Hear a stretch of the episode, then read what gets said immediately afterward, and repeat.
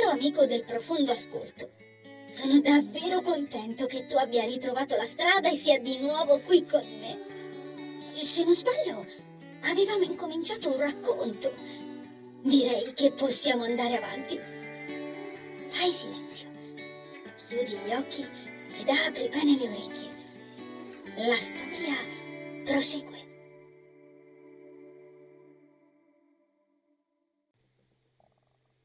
Quando Ismaele smise di cantare, l'incanto finì e, coincidenza o no, il sole tornò a rifugiarsi in mezzo alle nubi.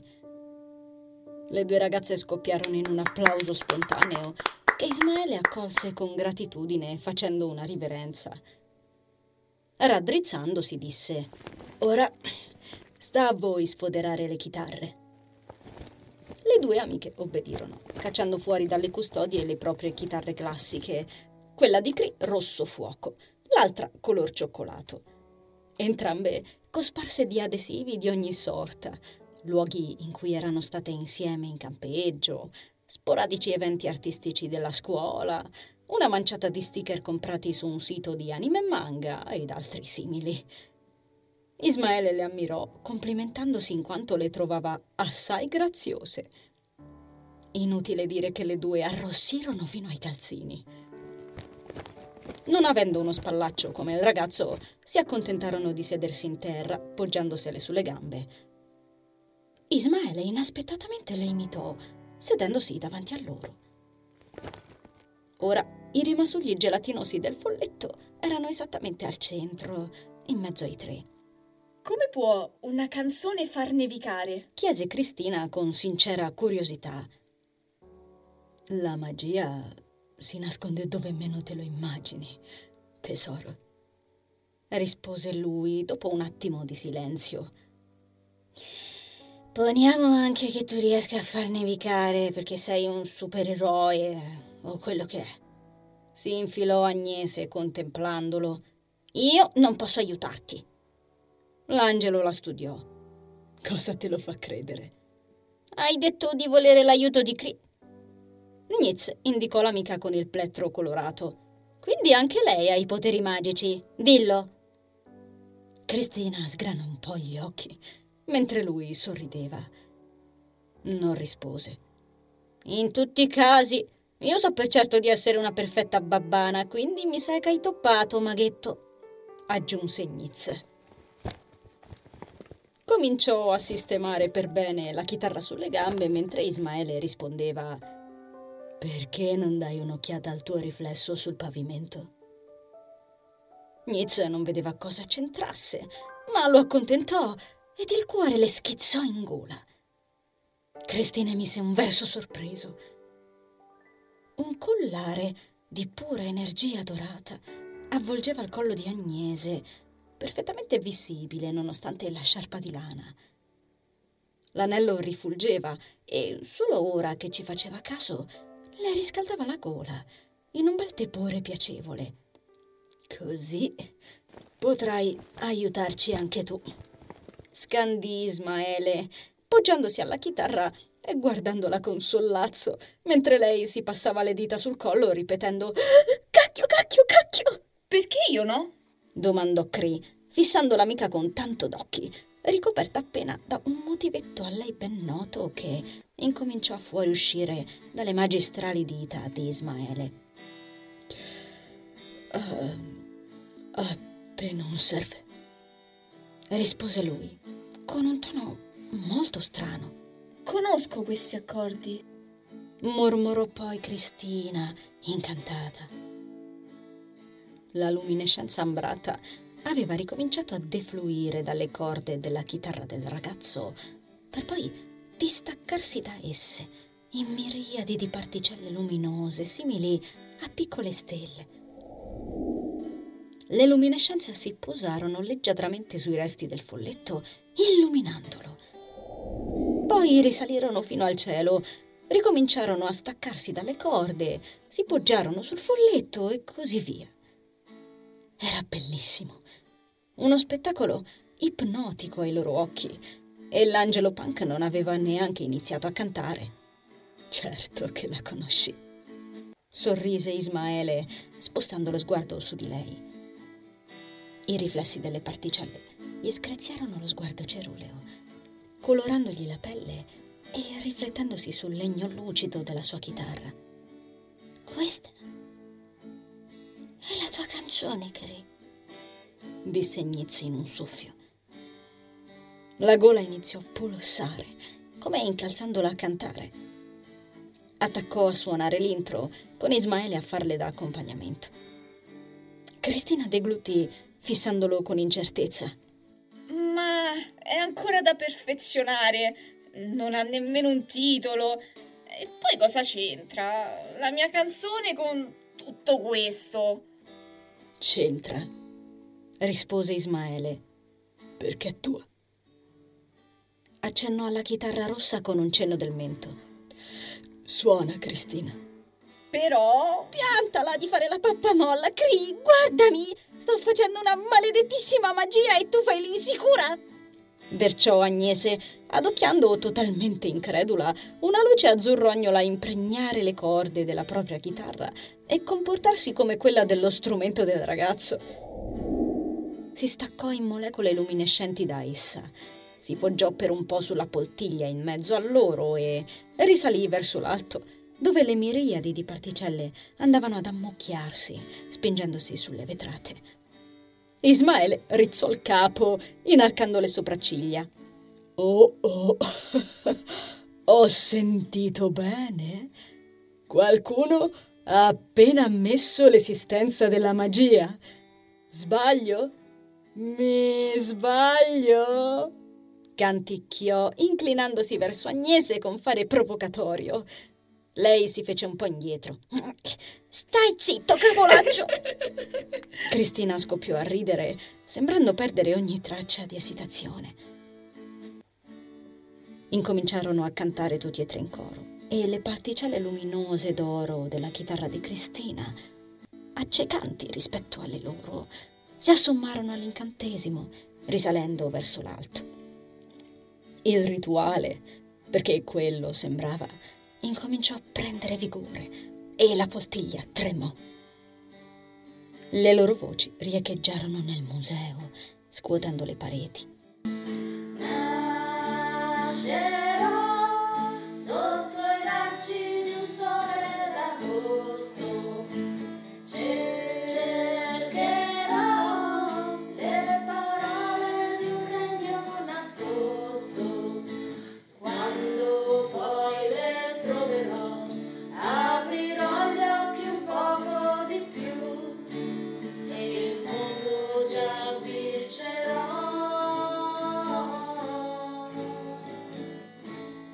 Non stettero troppo a domandarsi come facesse Ismaele a conoscere quel testo negli accordi. D'altro canto, sembrava sapere tutto lui. Davanti agli occhi increduli delle due ragazzine, la poltiglia si staccò dal pavimento con un rumore acquoso in mezzo a quel via vai di corpuscoli luminosi. Il collo di Agnese prudeva per l'eccesso di calore, eppure era un bollore piacevole in qualche strano modo.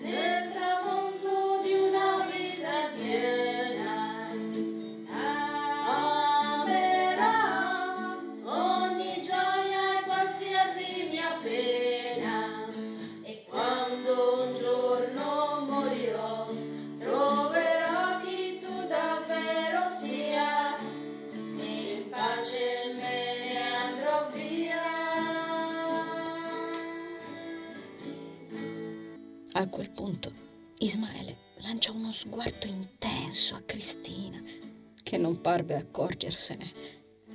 era carico di un sentimento indecifrabile, vivido, che Agnese invece notò e come. Le fece nuovamente stringere lo stomaco, al punto che dovette smettere di fissare l'angelo.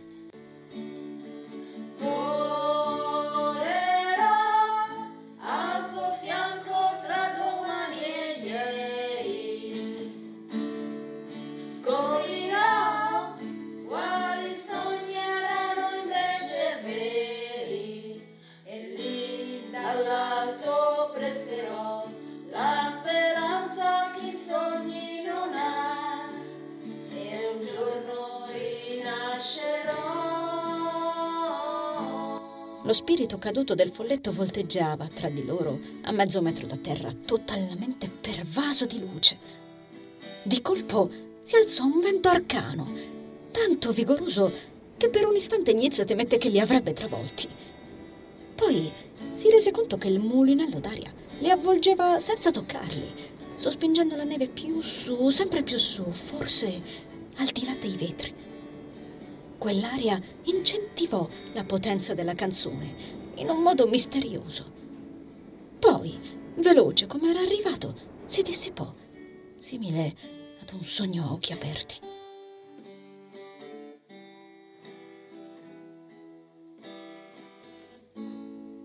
Mentre gli ultimi accordi della canzone volgevano al termine, facendo visibilmente tremare le vetrate sulle loro teste, accadde l'inspiegabile, qualcosa che nemmeno Cristina, che pure era tutt'altro che scettica, con tutto il suo essere mentalmente aperta ed esaltata all'idea dell'esistenza della magia, avrebbe mai immaginato. Le ultime particelle, che erano venute via dalle loro tre chitarre, ammucchiatesi assieme a tutte le altre, si fecero per un istante abbaglianti, al punto che lei e l'amica dovettero schermarsi gli occhi. Poi, come d'incanto, si trasformarono in neve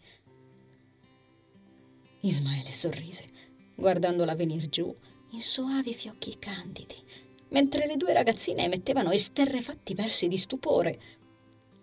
Si alzarono in piedi per accoglierla a palmi aperti, abbandonando le chitarre al suolo, ed Ismaele si alzò in piedi per gustarsi quelle facce felici.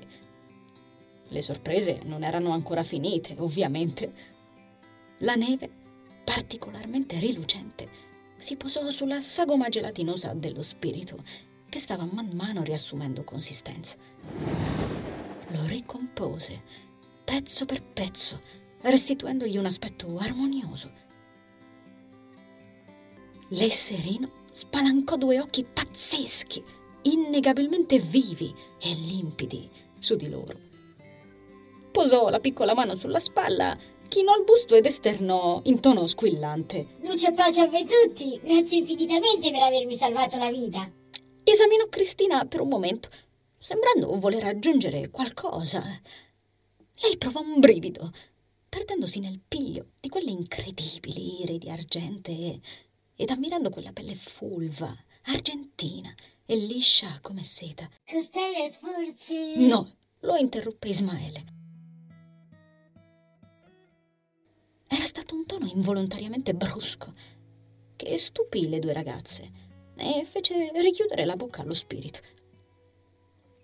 I capelli del folletto, di un blu vivo e brillante, agitati da un vento impercettibile, gli sfioravano a turno le orecchie a punta. La temperatura interna del museo si era abbassata, facendo sprigionare nuovamente ai tre nuvolette vaporose dalle labbra. Non sarà possibile, aggiunse il ragazzo con voce roca, fissandosi gli anfibi beige. La meravigliosa luce che animava le iridi del folletto si incupì di poco. Oh, chiedo umilmente perdono. Esalò l'esserino. Non importa. Ismaele risollevò la testa sforzandosi di sorridere. Cristina e Nietzsche non ci avevano capito niente. Erano troppo presi a contemplare quell'elfo incredibile. Nel frattempo la neve continuava a scendere dal soffitto, imbiancando l'intero perimetro del pavimento circolare. Pace e luce a te, soggiunse poi Ismaele. Sei libero di andare adesso. Sembrava ansioso di congedarlo, fatto che incuriosì Cristina. Lo spirito esibì un secondo inchino, molto più profondo del primo. Vi sarà sempre debitore, annunciò. Poi assunse quella strana posa, simile ad un plié, si diede lo slancio e spiccò il salto, saettando tra i fiocchi. Il vetro da cui scendeva la neve lo ingoiò, sottraendolo alla loro vista.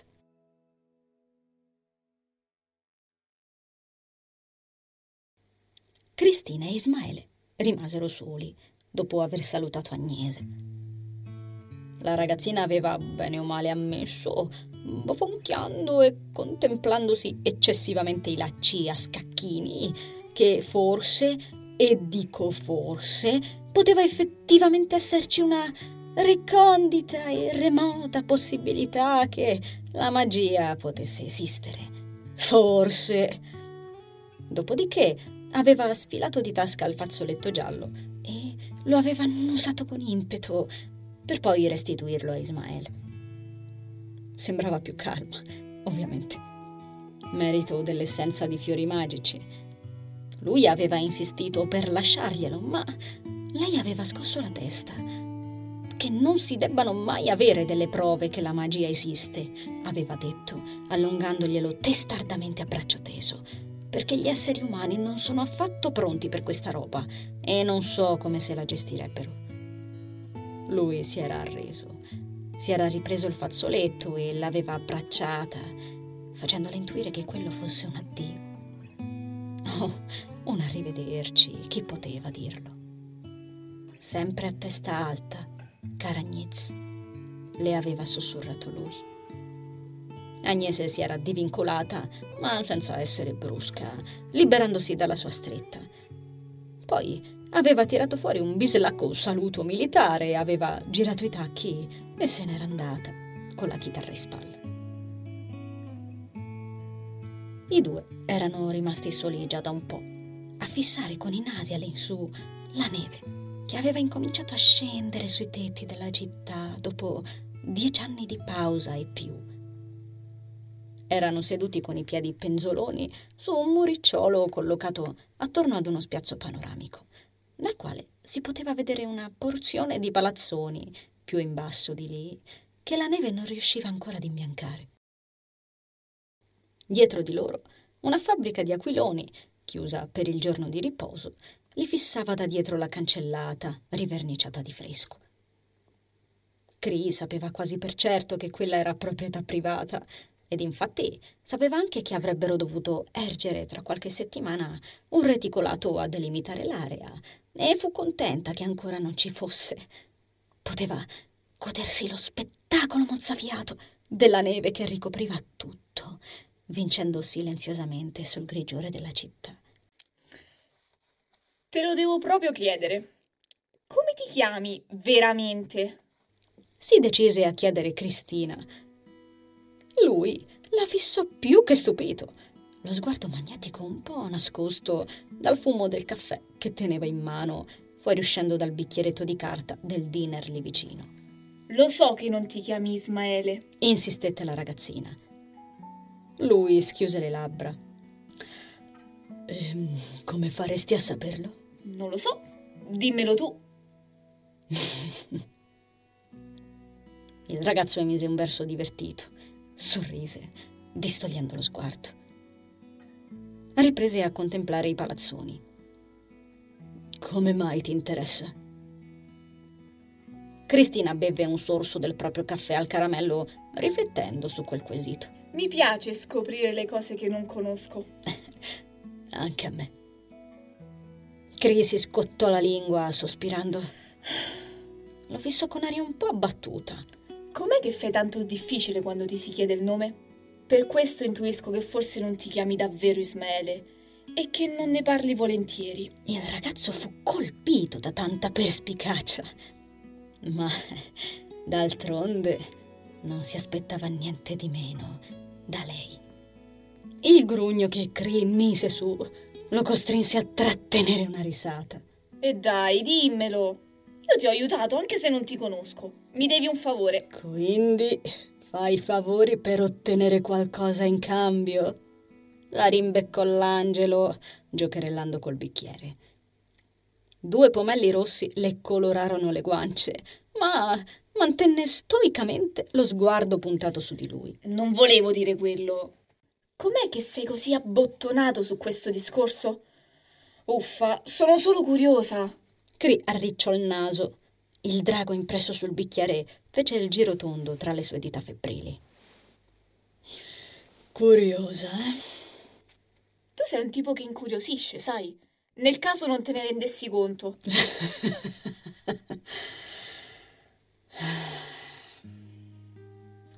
Nessuno si è mai mm, interessato al mio vero nome, così apertamente almeno. Si concesse poi. Ecco, mi hai preso in contropiede, signorina. Tutto qui. Prese un altro sorso di caffè mentre lei inclinava il capo, confusa. Bugia, si disse la ragazza, ma non indagò oltre. Apprezzò comunque quella minuscola apertura. Spaziò con lo sguardo sulle strade imbiancate della metropoli, i colori delle lucine di Natale che spiccavano in quel bianco candidissimo e poi tornò a guardarlo. Mi chiamo Rudimert. Lei sorrise, assottigliando le palpebre. Rudimert, Ripeté. Una folata di vento sussultò a quel nome, smosse qualche foglia appassita che corse in terra alle loro spalle. Sei la prima persona a conoscerlo. Completo, intendo dire. Ismaele parve in imbarazzo infilando il naso nel bicchiere. Completo? Per gli altri sono Rudy. Gli altri chi? Silenzio. Lei sospirò ancora. Sei proprio un tipo misterioso. E perché te ne vai in giro raccontando di chiamarti Ismaele? Cristina lo esaminò mentre Rudy sorseggiava la bevanda. Poi il suo sguardo si illuminò. Ha mica a che fare con il ruolo che avevi quella cosa di salvare il folletto di cui ti aveva incaricato chissà chi. Ah! Strillò, facendolo lievemente sussultare. Si voltò a guardarla, disorientato. Cosa? Ce l'ho! Cambi nome tutte le volte che fai una missione magica! declamò la ragazzina, con gli occhi che brillavano. Rudimert spalancò la bocca, esterrefatto. Il termine missione magica lo divertì molto, ma lo stupore pervase su tutto in quell'istante. Risposta esatta. Ma che brava! lo sapevo. Sei parecchio sveglia per essere una tredicenne. Me lo dice sempre anche mio papà. Per un po' rimasero in silenzio fino allo sfociare delle quindici. Rudimert si alzò accartocciando il bicchiere vuoto. Lei lo scrutò. Riparti. Il ragazzo sorrise. Una perspicacia pazzesca. Sì, Cristina. Lei parve improvvisamente triste, al punto che i suoi occhi si fecero lucidi, sorprendendolo un po'. Ci rivedremo? Rudimert. L'angelo assunse un'espressione addolorata.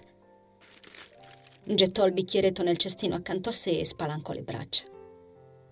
Vieni, piccoletta. Fatti dare un abbraccio. Lei poggiò il caffè sul muretto, si alzò in piedi e corse da lui.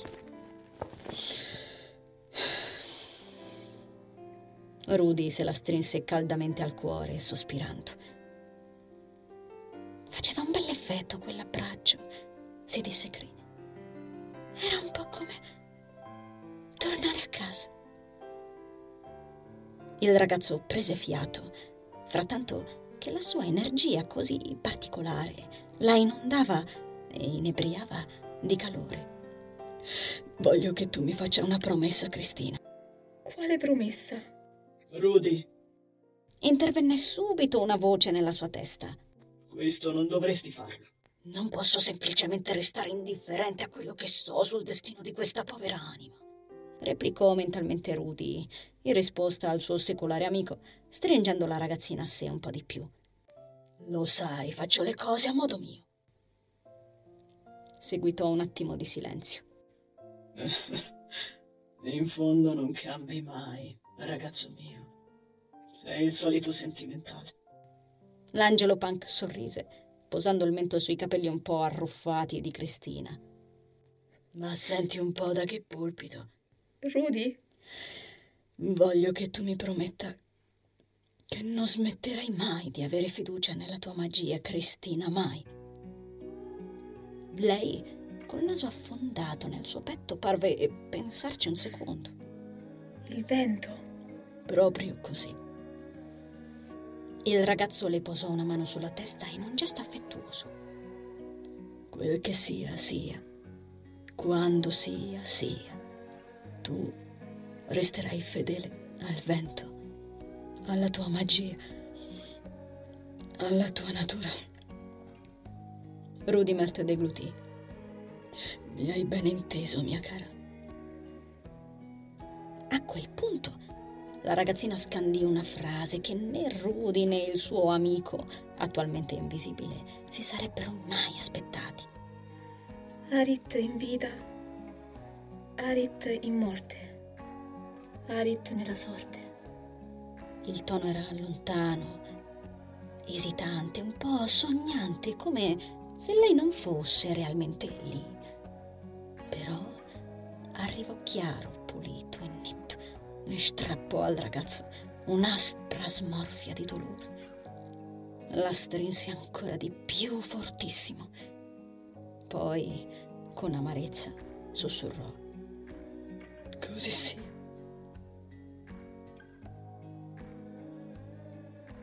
Quando Cristina riaprì gli occhi, fu certa di essersi assopita, perché non era certa di aver salutato quel misterioso ragazzo apparso dal nulla.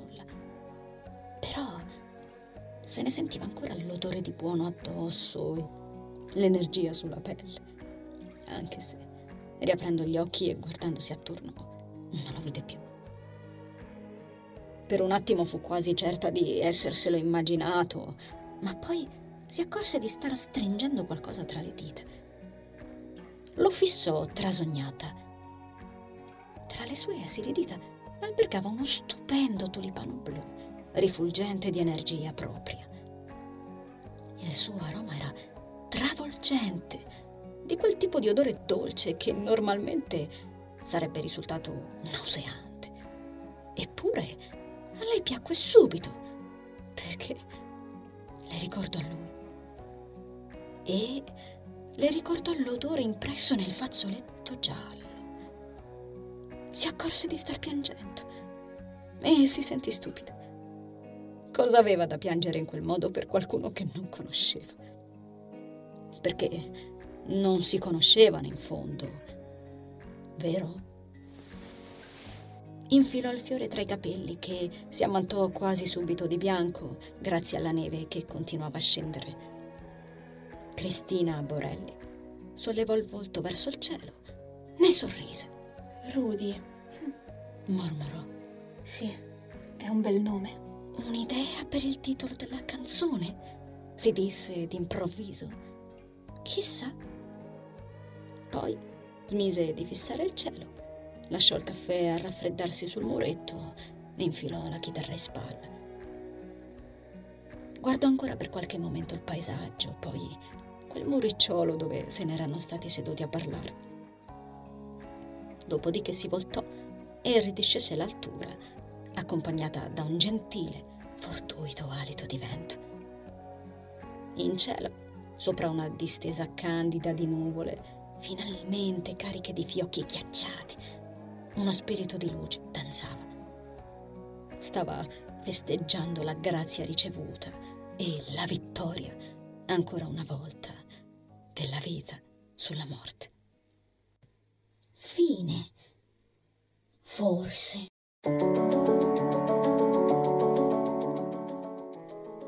Amico del profondo ascolto, questo racconto è giunto al termine, ma non essere triste. Presto arriveranno altre storie. Devi solo venire a cercarmi e sederti ad ascoltare. Che le viole fioriscano sul tuo sentiero.